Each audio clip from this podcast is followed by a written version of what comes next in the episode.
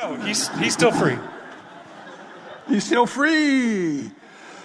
Well, Lord, thank you for your word.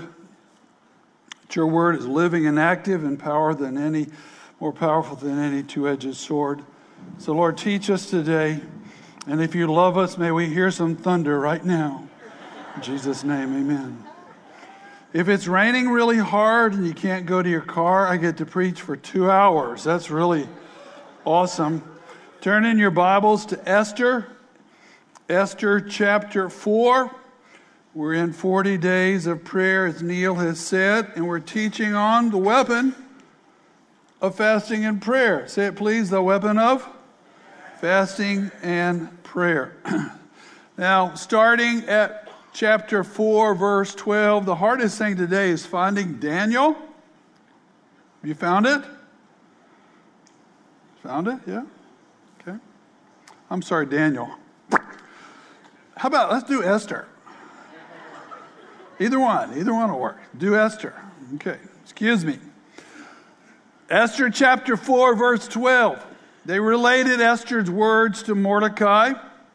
Mordecai told them to reply to Esther Don't imagine that you and the king's palace can escape any more than any of the rest of us Jews. For if you remain silent at this time, relief and deliverance will arrive for the Jews from another place, but you and your father's house will perish. And who knows? Whether you have not attained royalty for such a time as this. Verse 15. Now, this is all through messengers because Mordecai can't come to the palace. Esther told them to reply to Mordecai Go assemble all the Jews who are found in this capital city of Susa. I want you to fast for me. What, what is she asking the Jews to do? Fast for me. Do not eat or drink for three days, night or day. And my maidens will fast in the same way. And thus I will go into the king, which is not according to the law. And if I perish, I what? perish. So Mordecai went away and did just as Esther had commanded him. Now, let's define things. I don't want to ever talk about things without defining them. What is fasting? It's not doing away with TV. It's not stopping reading the newspaper. Fasting is going without food. Is going without what? Food for a period of time. Why? It's not a weight loss plan. I'm seeking the face of God during this time I have designated for fasting. Now, let's talk about what's going on in the, in the text. If you were the prince of darkness, and I'm not suggesting that, but if you were the prince of darkness, and you could thwart or attempt to thwart God's plan to bless the nations of the earth.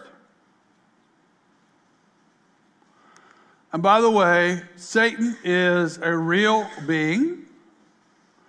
He is deadly, and his desire is to hurt you because you're made in God's image. So, would you if you were the prince of darkness, do some of these things. Like what things? Would you discredit the Bible? What do you think? Would he want to do that? Yes or no? Oh, yeah. Has he done a pretty good job in our country? You take a Bible to work and you're a freak. You take a Bible to school and you're seen as weird. Would you take over the schools, the universities? Would you take over government? Would you take the high ground of media, entertainment? Oh, yeah. We have no idea what our kids are getting bombarded with in school. How about this? Would you diminish the role of the Holy Spirit? I had a pastor friend of mine who I loved who ministered 50 or 60 years, and he told me one day he had never preached or taught one time on the Holy Spirit. I was going, Oh my. How about this? Would you attempt to destroy marriages in a country? Would that be yes or no? Would he do that? Oh, yeah. Oh, yeah. And he's doing a pretty good job right now. For what your children hear on television and commercials in the schools, it's pretty horrible. Now, here's the principle if you destroy marriage, you destroy people. If you destroy the biblical view of marriage, you destroy an entire society. And we have elected government leaders in our state and nation that this is one of their goals. And much of the church is bought into it also. How about this? Would you divide people? Would you divide people? Wherever you see division, it's a demonic attack. Whether it's nation fighting against nation,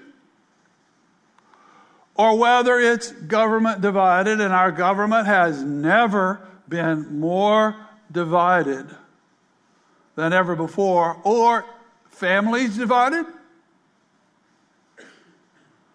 or Christians divided in a city. The body of Christ in America is so isolated, doing their own thing, they are not working together because the enemy does not want them to. We had a 24 hour prayer vigil Friday and Saturday, and some of the brothers pray with me.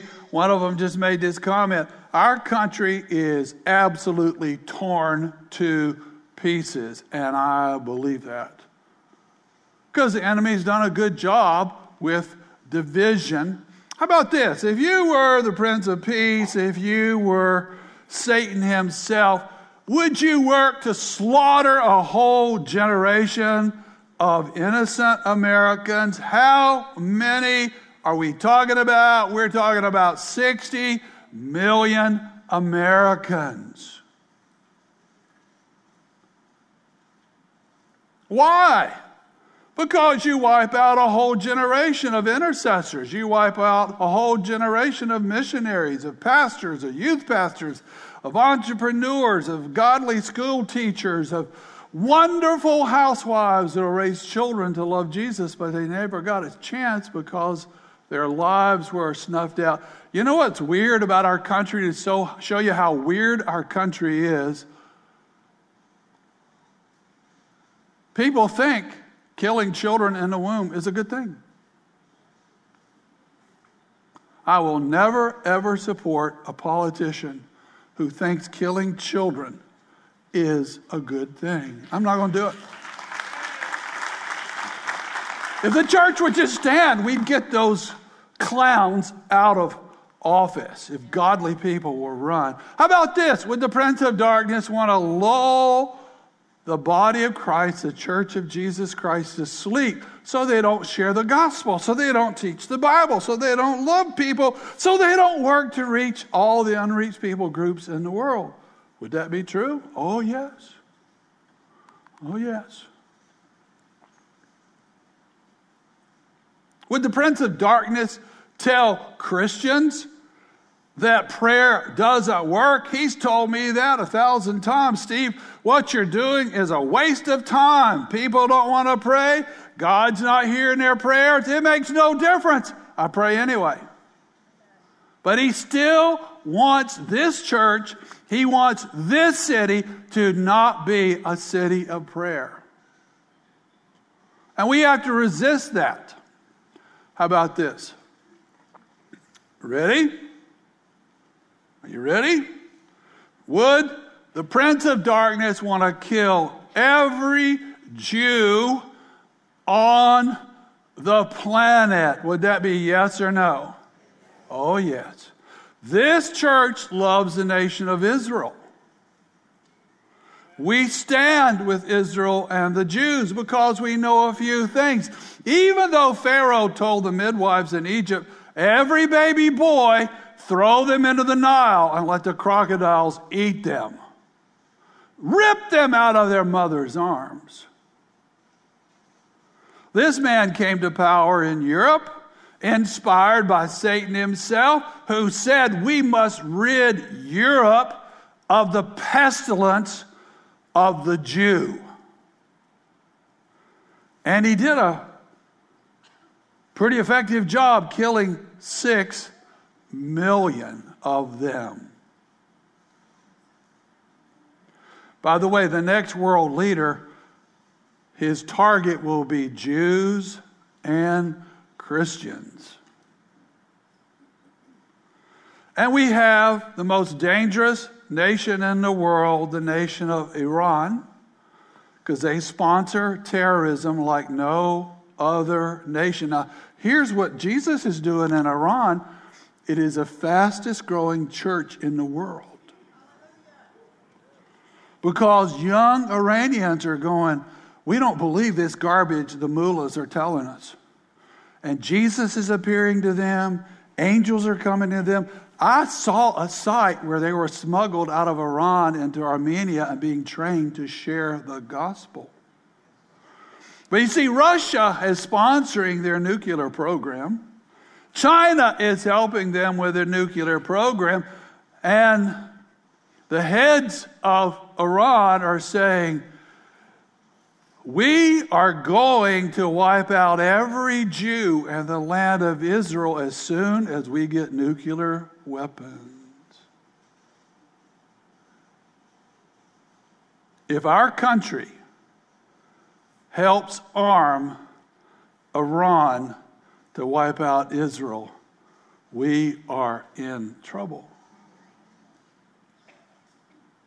We're already in trouble. Now, let's talk about fasting.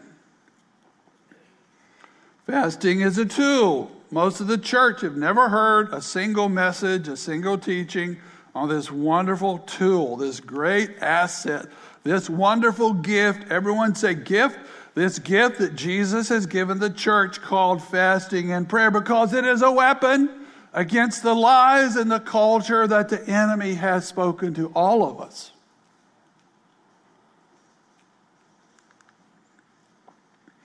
Now, let me give you the background behind the crisis in Persia, a historical event.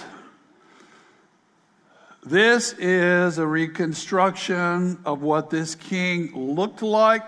We need to learn to say his name altogether. I can't even try to say the Persian name. But it's aha. Everyone say, like a surprise, aha. Sue, my wife's name, aha, Sue, us. Say it, aha, Sue, us. That's his name. That's the Hebrew name. The Greek name is what? Xerxes. Everyone say Xerxes. And the scripture and history always line up. History has never disproved scripture. History always reinforces scripture.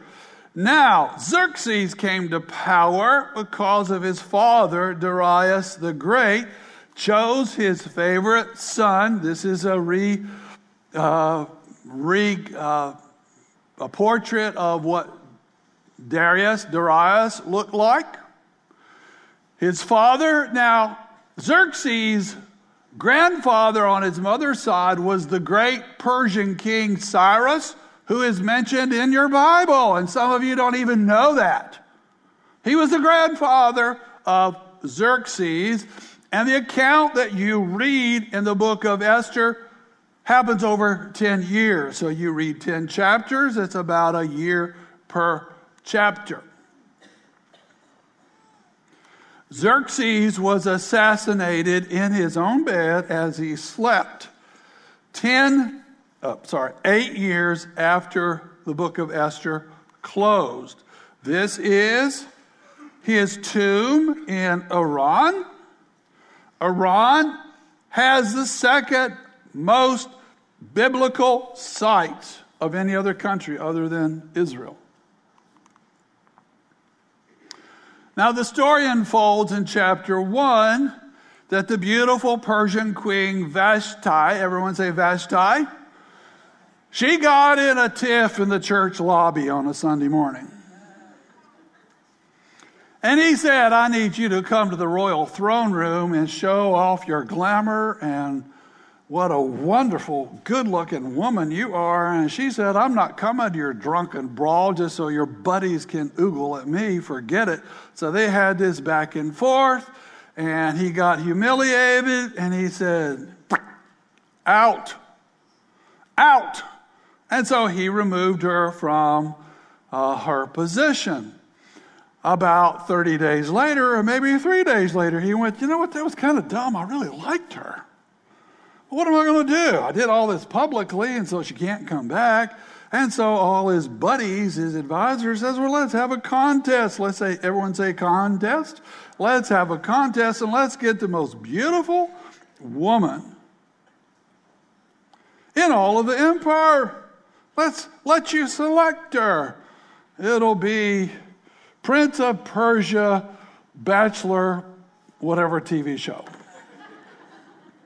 Now, uh, amazingly, out of nowhere, a candidate from nowhere, a Jewish young lady, was selected as the most beautiful, the most wonderful, the most appealing woman in all the empire, and her name is Esther. So she was selected to be the new queen of Persia and it was clearly the hand of God. Now, here's something unusual about the book of Daniel. Oh, sorry, I keep thinking Daniel. Esther, God's name is not in the text anywhere. The Lord, God, Savior, Creator, it's not there. But you see his fingerprints everywhere. Every episode, Every page, you see him. And I want to encourage you prayer and fasting will help you see his fingerprints.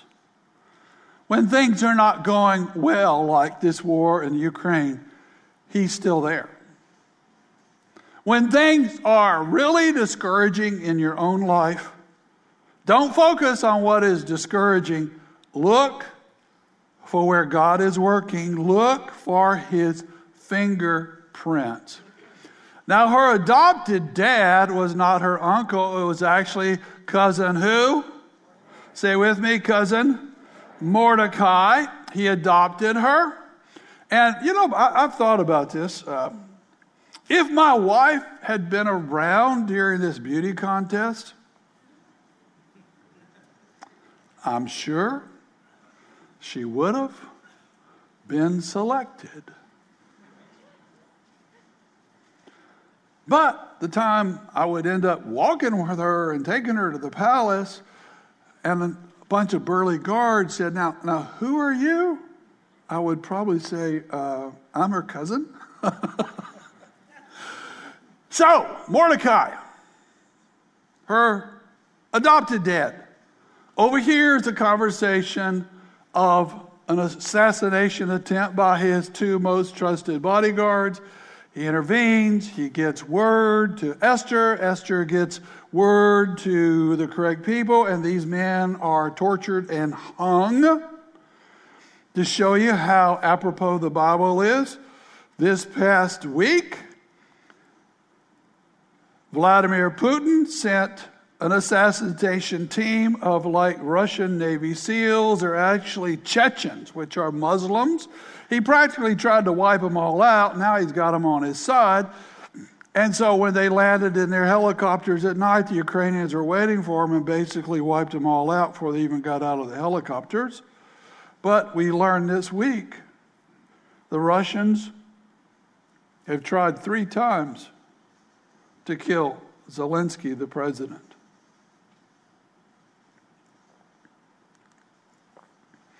So Mordecai, as the story rolls along, angers a powerful man. He's the prime minister.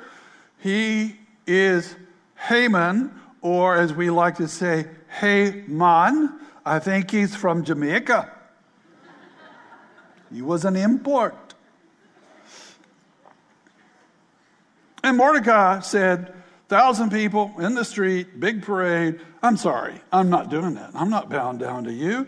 And somebody took a record of this guy, somebody got his name, somebody found out he was Jewish, and all of a sudden everything ramps up. Now, Haman is an Amalekite. Say Amalekite. Or in your text, he's called an Agagite. Okay? Who are these people? They are the sworn enemies of Israel for over 500 years. When Israel came into the promised land, they tried to go through their territory peacefully. The Amalekites said, We'll meet you with armed force. You're not coming through.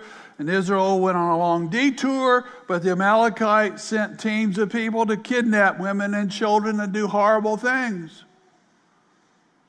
And the Lord said to Moses, Here's what you have to do in Exodus chapter 17. You have to take care of these guys. And so the battle ensued. Moses is on top of a huge hill, mountain, and the Lord says, Lift your hand and lift the rod of authority up. And as long as you have your hands up, I will give you victory. His hands got tired. Two other men came alongside to help him until the battle was finished. But Israel did not take care of these people that God told them to take care of because God knew 500 years later they would want to kill every Jew on the planet, which would keep the scriptures out of your hands, which would keep heaven closed to you. The Messiah would not come, the church would not be born. It was a strategic strike. So, to get revenge on the Jews, Haman said, uh, I'm going to concoct this plan, wipe them out. I'm going to steal all of their assets. When you figure out the promises he made to the king, it was like it would be 70% of the empire's budget for a year. 70%. So, Haman's going to kill every Jew in the empire. That is a simple drawing of what the Persian Empire looked like. It was huge. It went all the way from India to Ethiopia. 127 provinces. How many? That's a big, that's a big empire. And we're going to do it on one day. We're going to do it on one day. One day we're going to take care of all of them. He was handed the document. He took his the seal, the ring on his hand off. He put it in the clay, which meant it could not be revoked. And the war of mass murder was put in motion. And I'm sure Xerxes had no idea what he signed. Leaders all the time sign stuff, they don't know what they signed. Matter of fact, you might have house insurance, and there's all this fine print of 12 pages, and you always throw it away. But on the very bottom, it says something like, And if your house burns down, we'll pray for you, and you can keep all the rubble. But we never read all that stuff, so we don't really know what it says. And I want to say Xerxes is not a sissy. You read Daniel, oh, you read Daniel. You read Esther, Read Esther and Daniel. And you get the idea that he's a passive guy. He is not a passive guy. He's a lion. He is a bear. This is Esther's honey, turtle dove, beloved cupcake. And he's going to take 500,000 shock Persian troops across the isthmus and invade Greece because he hates the Greeks. And he's going to cross this isthmus called the Hellespont. It's 14 foot mile, foot, football fields wide. And he gets his engineers to, to come up with a way they can go across. And so they use 330 ships, lash them together, put cedar planks down, lash those together, and we can get our troops across and invade and wipe out Greece and make them our slaves. Well, a storm came and destroyed the bridge, and it ticked off little Mr. Passive. So little Mr. Passive did this. He got his best soldiers, told them to, he gave them whips, told them to go out in the ocean and spank the ocean. True story. They gave the ocean each one 300 lashes, and he told them to swear violently at the water. You filthy brook, you! You poisonous pond! I wouldn't drink you if there was chocolate in you. Bah! And then after they, you know what? My staff may think I'm demanding, but I have never spanked Lake Cumberland yet. I'm not. Don't plan to do it. And then he executed all of his engineers. A week later, they got the bridge built. No retirement for the engineers.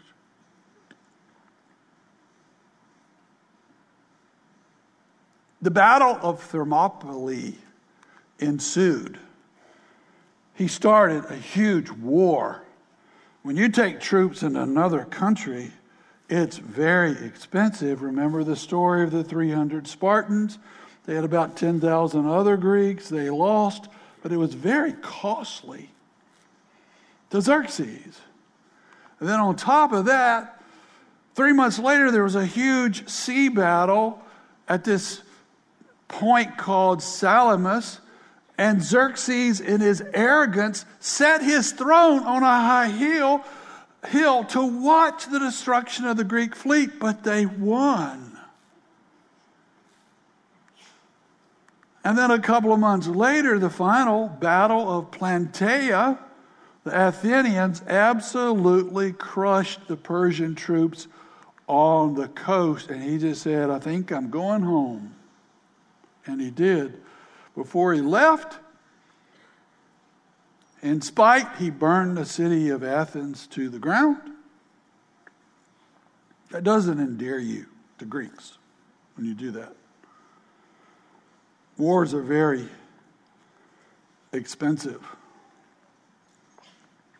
150 years later, Alexander conquered all of the Persian Empire, and he still hated the memory of Xerxes so much. His four palaces, he destroyed them to the ground. And this is the ruins of the greatest palace at Persepolis. Why are you telling me all this, Steve? Well, a couple reasons. I'm sure Haman did not divulge the names of the people they were going to kill. Maybe in the cafeteria one day, Xerxes said to Haman, his right hand man, can, can, Tell me again, who are these people we're going to mass murder? And Haman said, Oh, don't worry about it. It's no big deal. Uh, they're insignificant. We're not getting, don't get your little pure hands involved. Uh, they're just troublemakers. We don't want troublemakers. Let's get troublemakers out of here. And besides, you wouldn't know a single one of them personally. How about the lady it was married to. They didn't know that. So Mordecai got word to Esther in the palace about the plot. He told her, because you have the position nobody else has, you're the only one. You're the only one that can save your people. You're it. And there's a good chance you're the only one that make a, can make a difference for people around you. You're it. There's nobody else. You're it. If you don't act, people are going to suffer. And she said to him, Well, you know the law of the Medes and Persians, which cannot be broken. It's about protecting from assassination that no one can come inside the chamber of the king unless he's been called. And I haven't been called for 30 days. I haven't seen his face. If I go in, if he doesn't extend his royal scepter, the guards, by law, have to kill me because they will be slaughtered if they don't kill me. And stepdad said this Well, honey, uh, if you don't approach the king, here's what's going to happen. About a million or two million Jews are going to die in the empire. And do not feel like you're going to escape because you're not, because you are Jewish. And the law says you must be killed, and you will be killed. So here's what she said You call all the Jews in the capital of the Winter Palace, this is Susa. This is some of the ruins of the Winter Palace where all this happened in Iran. And you ask them, command them, beg them, plead with them to fast and pray for how many days? Fast and pray for three days because the only one that can rescue us is God. Now, let me share some reasons of why we should learn to fast with prayer. Pay attention, please. Fasting and prayer is the very first thing any of us should do when we're in a crisis. It's not the third thing, it's not the fifth thing, it's not the tenth thing. When you cannot figure it out, you do not know what to do, fasting and prayer is the go to. And maybe you're in a crisis right now. Just to be honest, how many of you are in a crisis? It may be family, work, money, health. Hold your hand up. Are you in a crisis? I could use help myself. If you're in a crisis right now, and I would suggest you have no other place to turn. A doctor can't help you, a lawyer can't help you, the judge is not going to help you. You can't fix your marriage. You can't get this stuff out of your heart. Who else are you going to turn to? There's no other place. So, what is fasting? Fasting is a heartfelt appeal to the creator of the universe who has all power to rescue me in the midst of this crisis. Number two, this is very important. Fasting makes us sensitive to the voice of the Holy Spirit. And only when He speaks are we going to get the solution to our problems. And the lifestyle of fasting is the best way to go. Just trying it once is not going to do you much good. Doing it twice might help a little bit, not much. Here's this woman, Anna, that had, been a, had a lifestyle of fasting. She was in the temple, and the Holy Spirit said to her, That couple right there, the couple bringing their baby to dedication, that is the Messiah the nation has looked for for 3,000 years. That baby. That baby right there. You got to do it enough that you get comfortable with it. And it's not fun at times. You have to develop some fasting muscles. It's like reading the Bible. If you don't do it enough to get you enjoy it, you'll quit. Prayer is the same way. Sharing the gospel is the same way. Fasting is the same way. Point number three. Fasting requires faith. Because since it's not fun, you're not going to do it unless you believe there's a benefit. And that comes with faith. And faith is what draws the presence of God. Without faith, it's impossible to please God, the scripture says. And I've said it, but I say it again. There's times fasting has not been fun for me. Who wants to miss a meal? My wife makes hot brownies and I'm on a fast. Oh, great, honey. Thank you. I'm going to banish you being with other friends and they're eating and I don't eat. Being tired, having a lot of work to do. If you're stressed, it's not fun to fast when you're under stress.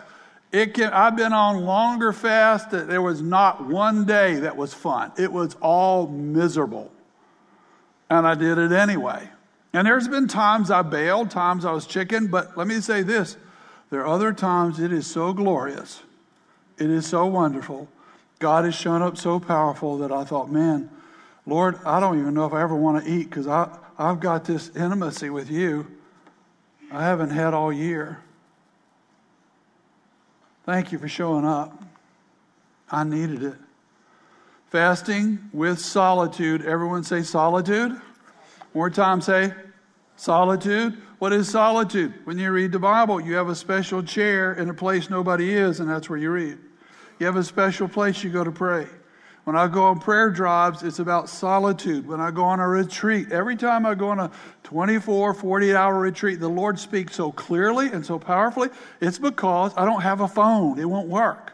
And I'm not with other people, it's just me and Him.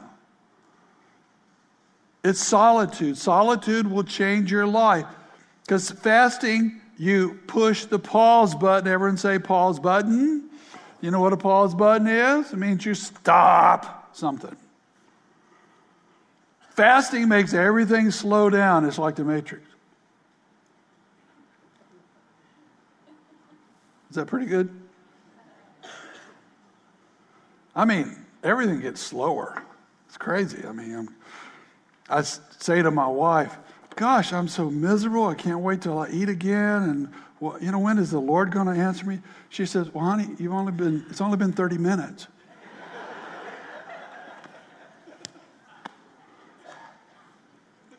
Maybe instead of fasting, we ought to call it slowing. but here's the problem we're just too busy, aren't we? We're too busy to listen. You have too many things on your agenda. You're doing so many things, you don't have time to listen.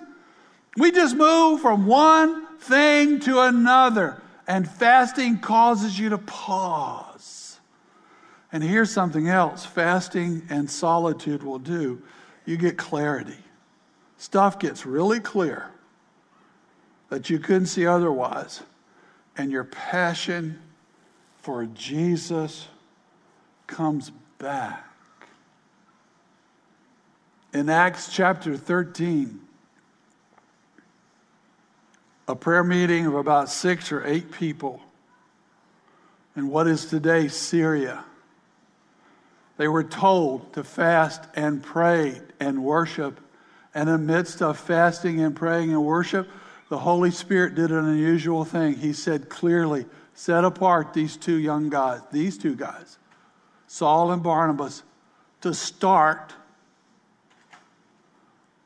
the great mission movement. Another little coaching tip. Suggestion never make an important decision. Never make an important decision. Never make an important decision without fasting and prayer. Like what? I mean, like you're moving to another city. Don't ever take a job for money, it's the wrong motivation. Don't ever move because it looks smart.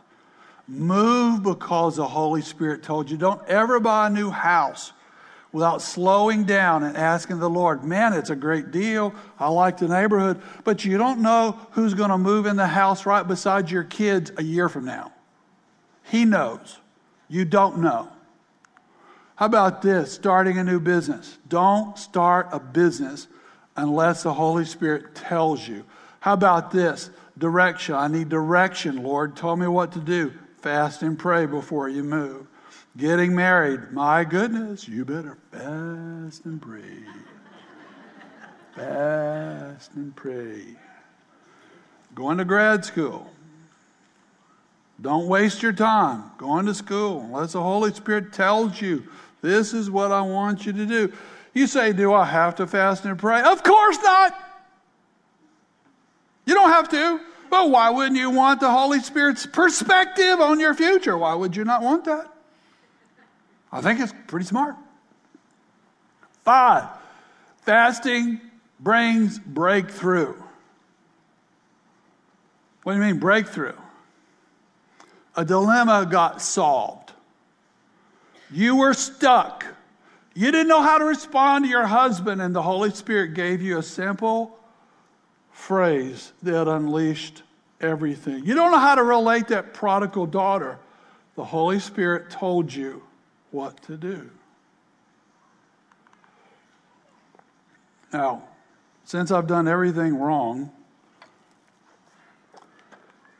a little more coaching. you cannot determine when the breakthrough will happen. It's out of your hands. And yet all of us say, by Friday, Lord, I got to have it by Friday. What if it's two years from now? Will you wait? Or how the breakthrough will come. Don't tell God how to do his business. He doesn't need your counsel. He's pretty good, okay? Or who will help you with the miracle?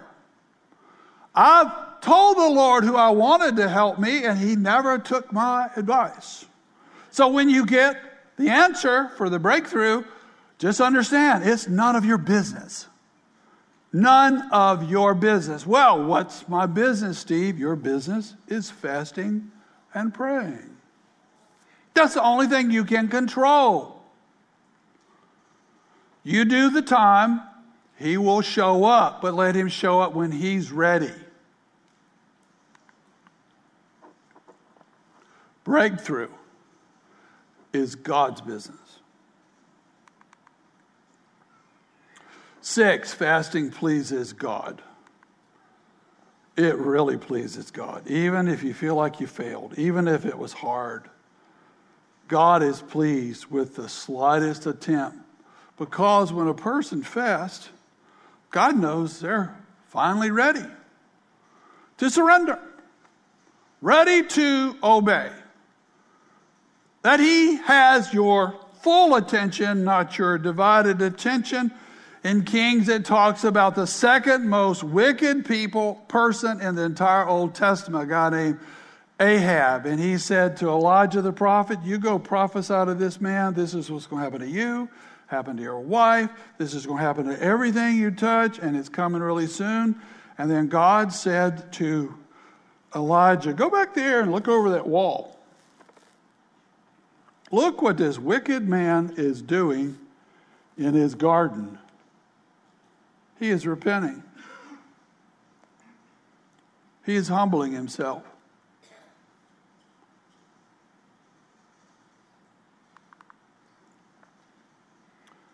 Going without food for a period of time shows God that you're serious. Seven, fasting produces spiritual power. Here's George Whitefield maybe the greatest preacher that ever breathed the air in this continent. Englishman who preached the gospel from Massachusetts to Georgia. Man, he was such a powerful preacher. Ben Franklin, who was not converted, would go just to listen. Preached up to 50,000, 60,000 people. He climbed a tree, Benjamin Franklin did, to do a scientific experiment to see how far, how many people could listen to this man's voice? It was up to like a mile. He was a man of fasting and prayer. He would have these portable pulpits that would go out. They'd have like three steps. He would be, he would go to preach in a field and be so weak from fasting, he would have to have a man on either side of him help him go up the steps and when he opened his mouth, the power of God would fall. And this is what happened America was changed because of Jonathan Edwards and George Whitefield. Do you know how long the awakening lasted?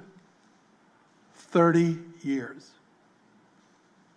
We need an awakening. We need an awakening. And my hero, John Wesley, this little five foot three English preacher, who never came, well, he came to America once, he wasn't even saved, but he was a man of fasting and prayer. And he said any Methodist preacher in Great Britain or America will not serve under our movement unless they fast two days a week. Skip breakfast and skip lunch, eat at three o'clock. And he said, If you're not serious about the, the gospel, please don't waste my time. Jesus himself, baptized, the Spirit of God filled him. And then he went through 40 days of fasting. And the scripture says, after he left the wilderness and went to the Galilee, he returned in the power of the Spirit. You got addictions? Your flesh bossing you around? Paul said, I buffet my body. He didn't say, I buffet my body. I buffet my body and make it my servant. My body does not tell me what to do. I tell my body what to do, what is right and what's wrong. Lest I preach to others, I find myself disqualified. So, like, what are you talking about? Are you angry all the time? Are you struggling with alcohol? You have to have it to go to sleep, you have to have it to cope. You got a porn addiction, you got a critical tongue. Fasting can help you. Eight, and the last one. Worship team, would you guys come out? Very important. Are you ready? Fasting is about timing. What do you mean, Steve? If the Holy Spirit is calling you for a season of fasting and prayer because there's stuff critical going on, let me tell you something crazy. Can I tell you something crazy? You ready? There's been some research from the time the Persian king Xerxes dipped his ring in the clay, they have determined the date. The date of that was April 7th, 474 BC. That's when the death order was written, and they started dispatching it across all those provinces. The mass murder date, are you ready?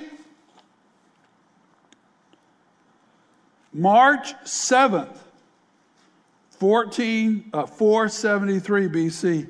Exactly 11 months. You say that's a long time. No, it's not. What if something tragic was going to happen in our country in 11 months? Or your family in 11 months? Timing is very, very important. Because if you ignore what the Holy Spirit is saying to you, if you ignore what the Holy Spirit is saying to you for that lost daughter, for God to save your marriage, for you enter into that new realm of ministry Jesus is calling you to, you can't do it on your own. You can't just show up. There is a window for everything. And if you miss the window, you miss the window. Well, what's the outcome, Steve? Well, here's the outcome. You read it for yourself. Read the six chapters to see how God did a wonderful thing. Now, I just put a picture on the screen. What's the picture on the screen? Somebody tell me. Remember, third grade level, what's the picture on the screen? Hello, what is it? It's a door hinge. Why a door hinge? Because what we studied, chapter 4, 15 and 16, is the hinge to the whole thing. Without the three days of fasting and prayer, everybody dies.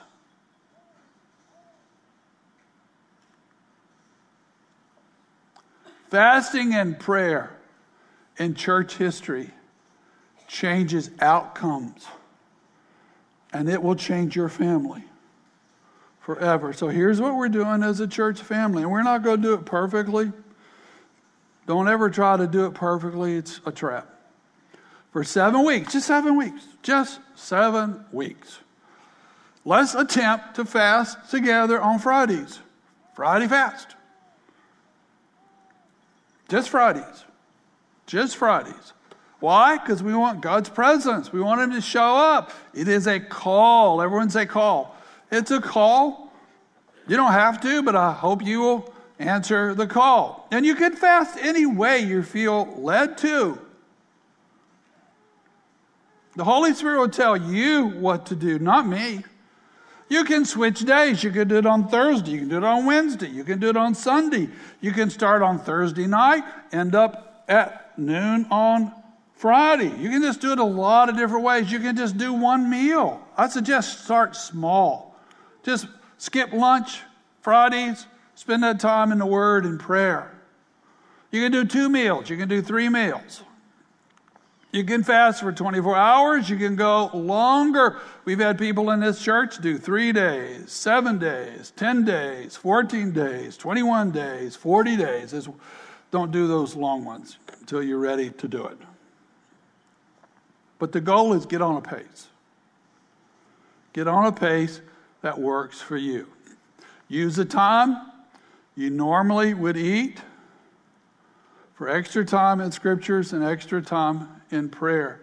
And I suggest keep a journal. It's amazing. Some of our Bible studies, journaling what the Holy Spirit says is life changing. Find a prayer partner. Somebody that'll pray by phone or in person with you once a week and see if you can't fast together. And last, are you ready? Last thing. Seven weeks, watch God work. Watch for his fingerprints. Everything may be falling apart. He's there. He's going to work. Now, we're going to pray in just a minute. Today, we celebrate the Lord's table.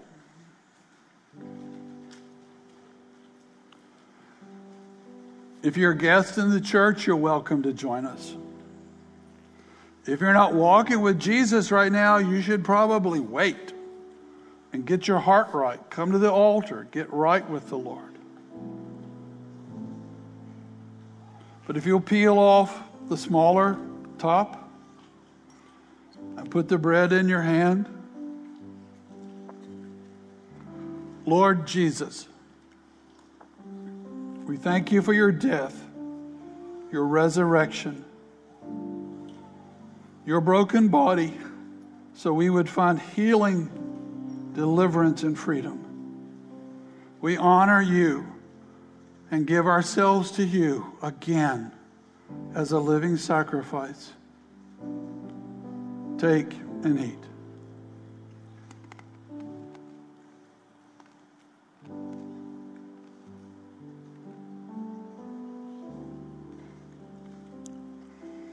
Likewise, take the container over, peel the top back.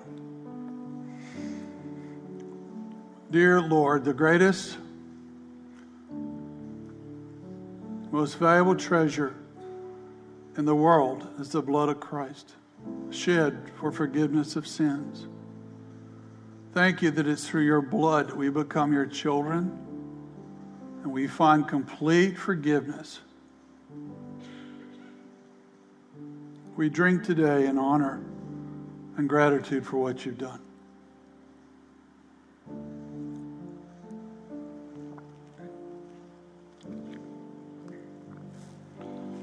The most important time in the service is these last moments as you get a chance to respond.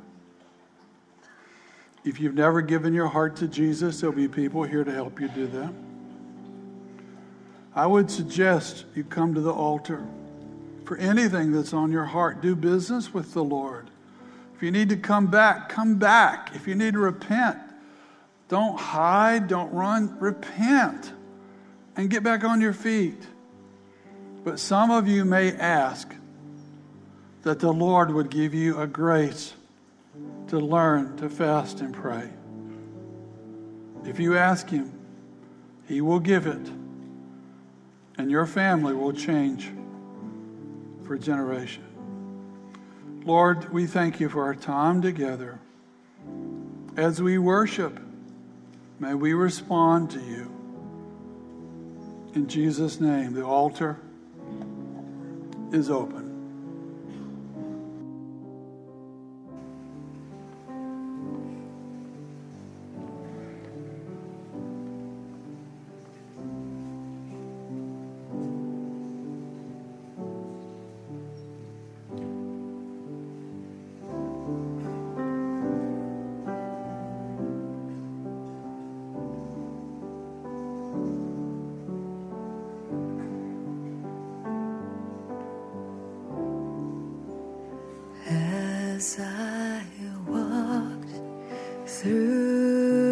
I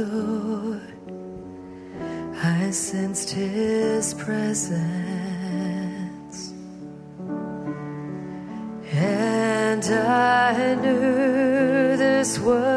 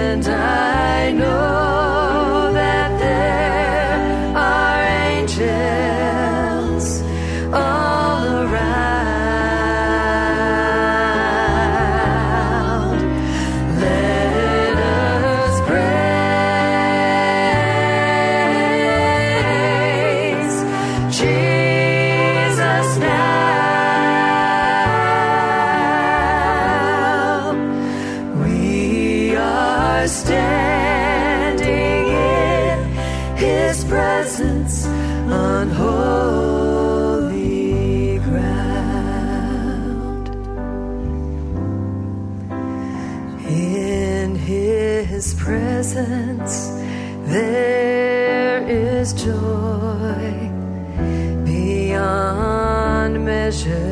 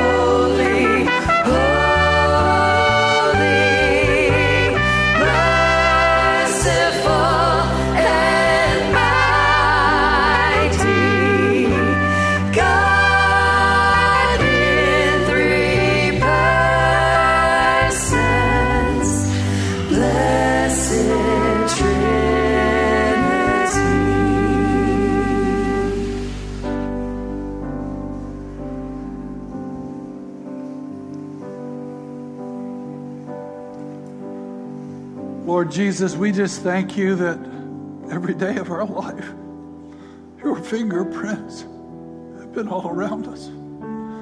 Forgive us when we haven't noticed. We say, Lord, we pause from now on to notice. Mobilize your people during this time that our nation and the nations of the earth and our city need you. In Jesus' name. If you need prayer, there's people here. Pick up your children. God bless you. Have a great day.